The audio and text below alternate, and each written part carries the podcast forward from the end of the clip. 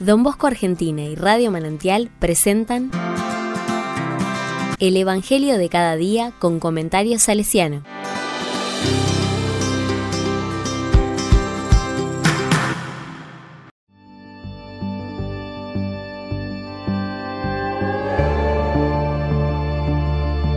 Lunes 1 de abril de 2023. La palabra dice, al ver lo que hizo Jesús, muchos de los judíos que habían ido a casa de María creyeron en él, pero otros fueron a ver a los fariseos y le contaron lo que Jesús había hecho. Los sumos sacerdotes y los fariseos convocaron un consejo y dijeron, ¿qué hacemos? Porque este hombre realiza muchos signos. Si lo dejamos seguir así, todos creerán en él, y los romanos vendrán y destruirán nuestro lugar santo y nuestra nación. Uno de ellos, llamado Caifás, que era sumo sacerdote ese año, les dijo, Ustedes no comprenden nada. ¿No les parece preferible que un solo hombre muera por el pueblo y no que perezca la nación entera? No dijo eso por sí mismo, sino que profetizó, como sumo sacerdote, que Jesús iba a morir por la, por la nación, y no solamente por la nación, sino también para congregar en la unidad a los hijos de Dios que estaban dispersos. A partir de ese día, resolvieron que debían matar a Jesús. Por eso, él no se mostraba más en público entre los judíos, sino que fue a una región próxima al desierto, a una ciudad llamada Efraín, y allí permaneció con sus discípulos. Como se acercaba la Pascua de los judíos, mucha gente de la región había subido a Jerusalén para purificarse. Buscaban a Jesús y se decían unos a otros en el templo, ¿qué les parece? ¿Vendrá la fiesta o no? Los sumos sacerdotes y los fariseos habían dado orden de que si alguno conocía el lugar donde él se encontraba, lo hiciera saber para detenerlo.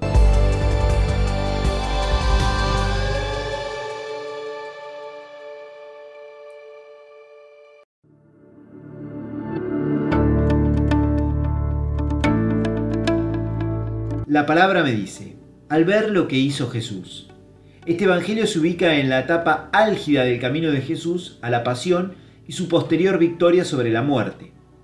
La resurrección de Lázaro fue la gota que rebalsó el vaso, para bien y para mal. Las buenas obras no siempre son bien juzgadas.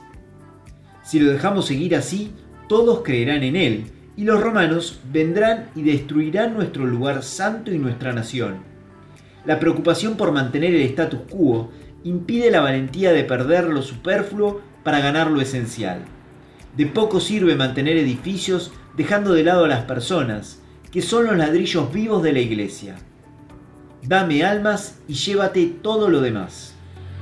Jesús iba a morir por la nación, y no solamente por la nación, sino también para congregar en la unidad a los hijos de Dios que estaban dispersos. Los católicos de nuestra iglesia se juega en cada decisión de inclusión o exclusión que tomamos, desde la jerarquía con mayor responsabilidad, pero también desde lo cotidiano de nuestro actuar. Ser cristiano me compromete a la unidad en el proyecto del reino, unidad que motiva a promover la organización, la unión de hombres y mujeres en el trabajo perseverante, el espíritu de reconciliación, la acción no violenta pero sí valiente, unidad de tomar conciencia de las realidades de marginación y violencia permanente a la que son sometidas masas campesinas y urbanas, y concientizando de eso mismo y de ellos mismos para evitarlo, para transformarlo, para la paz verdadera, fruto de la justicia.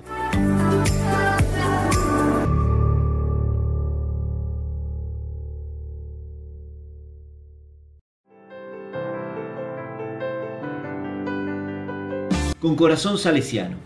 Don Bosco y su tiempo histórico convulsionado de denuncias, violencias, ideales y fines que pretendían justificar medios, como siempre. Su política del Padre Nuestro, que podría haber sido una manera sutil de evadirse, pero que es un llamamiento a la unidad, nuestro, no solo mío. Al fin común, venga a nosotros tu reino, a la justicia concreta y cotidiana. Danos hoy nuestro pan de cada día.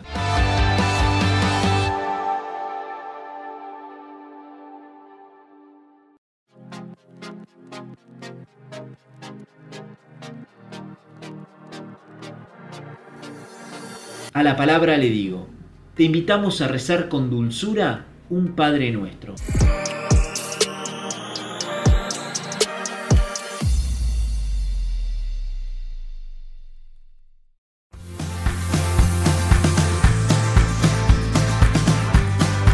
Recibí el comentario salesiano al Evangelio de cada día ingresando en www.donbosco.org.ar.